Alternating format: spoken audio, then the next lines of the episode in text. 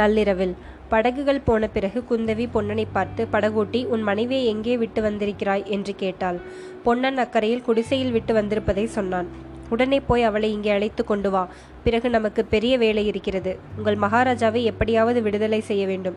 விடுதலை செய்து ரகசியமாக மாமல்லபுரத்துக்கு அனுப்ப வேண்டும். அவரை இந்த அமாவாசை அன்று செண்பகத்தீவு செல்லும் கப்பலில் ஏற்றிய பிறகுதான் எனக்கு நிம்மதி என்றாள் குந்தவி. பொன்னன் வியப்புடன் தேவி எனக்கு ஒன்றும் விளங்கவில்லையே என்றான்.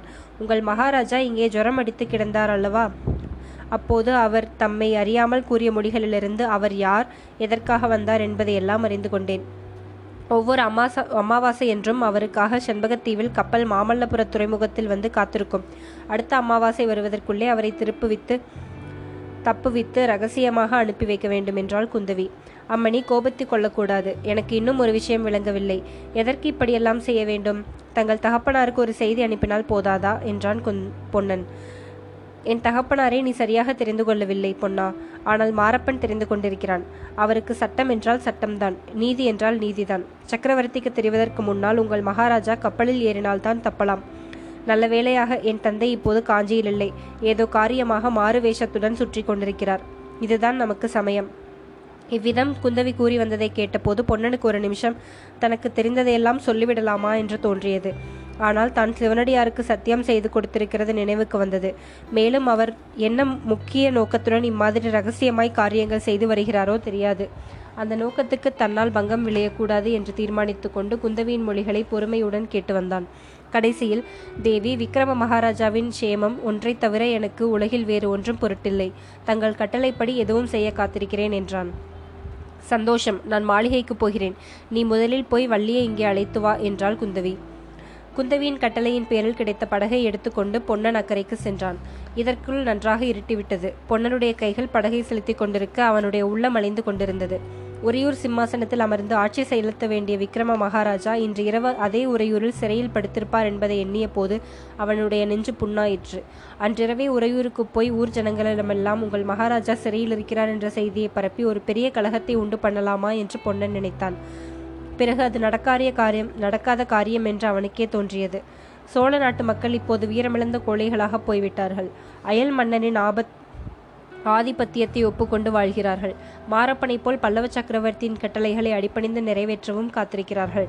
தன்னுடைய நிலைமையையும் அதுதானே என்ற எண்ணம் பொன்னனுக்கு தோன்றிய போது அவனுடைய உடம்பு வெட்கத்தினால் குறுகியது. சிவனடியாரின் வேஷத்தையும் அவருடைய பேச்சையும் முழுவதுமாக நம்பலாமா? அவர் கூறியதெல்லாம் உண்மை என்பது என்ன நிச்சயம்? ஒருவேளை நானே ஏமாறந்து போயிருக்கலாம் அல்லவா? விக்ரம மகாராஜாவிடம் உண்மையான அன்பு கொண்டு அவரை காப்பாற்ற கவலை கொண்டிருப்பவர் குந்தவி தேவி என்பதில் சந்தேகமில்லை. யமன் வாயிலிருந்தே அவரை மீட்டு வரவில்லையா? இவ்விதமாக பலவாறாக யோசித்து கடைசியில் பொன்னன் குந்தவி தேவிக்கு விருப்பத்தின்படி காரியம் செய்வதென்று உறுதி செய்து கொண்டான். படகு அக்கறையை அடைந்ததும் பொன்னன் தன் குடிசையை அடைந்து கதவு சாத்தி தாளிட்டிருப்பதை பார்த்து அதிசயித்து கதவை தட்டினான். யார் அது? என்று வள்ளியின் அதட்டு குரல் கேட்டது. பொன்னனின் குரலை தெரிந்து கொண்ட பிறகுதான் அவள் கதவை திறந்தாள். கதவை அடைப்பானேன் என்று கேட்டபோது அவள் கூறிய விவரம் பொன்னனுக்கு வியப்பையும் பயங்கரத்தையும் உண்டாக்கிற்று.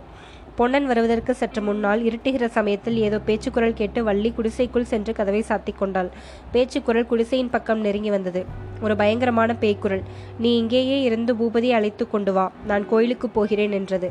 இன்னொரு குரல் மகாபிரபு இந்த குடிசையில் தங்கியிரு தங்கியிருக்கலாமே என்றது. நீ இருந்து அழைத்து வா என்று முதலில் பேசிய பயங்கர குரல் கூறிற்று. சற்று பொறுத்து வள்ளி மெதுவாக திறந்து பார்த்தபோது தூரத்தில் இருவர் பேசுவது போவது மங்கிய வெளிச்சத்தில் தெரிந்தது. அவர்களில் ஒருவன் நெட்டையாக வளர்ந்தவன். அவனுக்கு ஒரு கை இல்லை என்பதை கண்டதும் நெஞ்சு துணிவுள்ள வள்ளி கூட பயந்து நடுங்கிவிட்டாள். காவேரி சங்கமத்தில் சூரிய கிரகணத்தின் போது அருள்மொழி ராணியை தூக்கிச் சென்ற உருவம் இதுதான் என்பது அவளுக்கு நினைவு வந்ததினால் திகில் அதிகமாயிற்று. அவனுக்கு பக்கத்திலேயே போனவன் ஒரு சித்திரக்குள்ளனாய் தோன்றினான். இந்த குள்ளனுக்கு பக்கத்தில் அந்த நெட்டை உருவம் இன்னும் நெடியதாக காணப்பட்டது.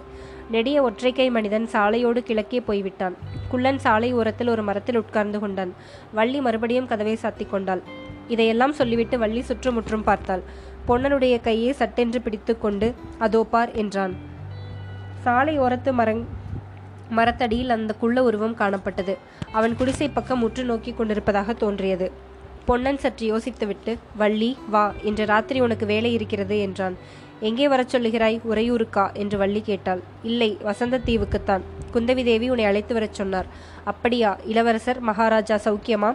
அவர் யாரென்று தேவிக்கு தெரியுமா? என்று வள்ளி ஆவலுடன் கேட்டாள். ரொம்ப விஷயம் இருக்கிறது. எல்லாம் படகில் சொல்கிறேன் வா என்றான் பொன்னன். இரண்டு பேரும் நதிக்கரைக்கு சென்றார்கள். பொன்னன் வேண்டுமென்றே அதிகமாக சத்தப்படுத்தி படகை அவிழ்த்து விட்டதோடு சலசலவென்று சப்திக்கும்படியாக கோலை போட்டு படகை தள்ளினான். படகு போவதை அந்த குள்ள உருவம் கவனிக்கிறது என்பதை அவன் கவனித்துக் கொண்டான். நடுநிசைக்கு ஒரு நாளிகை பொழுது இருக்கும் சமயத்தில் பொன்னன் மறுபடியும் பல் படகை தள்ளிக்கொண்டு காவேரியின் தென்கரைக்கு வந்தான். அப்போது அவன் தோணித்துறைக்கு படகை கொண்டு வராமல் கொஞ்சம் கிழக்கே கொண்டு போய் சத்தம் செய்யாமல் நிறுத்திவிட்டு கரையேறினான். சாலையோரத்தில் தான் முன் பார்த்த இடத்திலேயே குள்ளன் உட்கார்ந்திருப்பதை கவனித்தான். குடிசை சுவரின் பக்கத்தில் தானும் உட்கார்ந்து உறையூர் சாலையை கவனிக்கலானான். ஏதோ முக்கியமான சம்பவம் நடக்கப் போகிறதை எதிர்பார்த்து அவனுடைய உள்ளம் பெரிதும் பரபரப்பை அடைந்திருந்தது. டக் டக் டக் டக் என்று குதிரையின் குளம்படி சத்தத்தை கேட்டு பொன்னன் விழிப்புடன் நிமிர்ந்து உட்கார்ந்தான். ஆம் உறையூர் பக்கத்திலிருந்து தான் அந்த சத்தம் வந்தது. சிறிது நேரத்திற்கெல்லாம் குதிரை அருகில் வந்துவிட்டது. அதன் மேல் அமர்ந்திருப்பது ஷாட்சாட் மா மாரப்பு பூபதிதான் என்று நட்சத்திர வெளிச்சத்தில் பொன்னன் தெரிந்து கொண்டான். நடுச்சாலையில் நின்ற குள்ளன் அருகில் வந்து குதிரையும் நின்றது.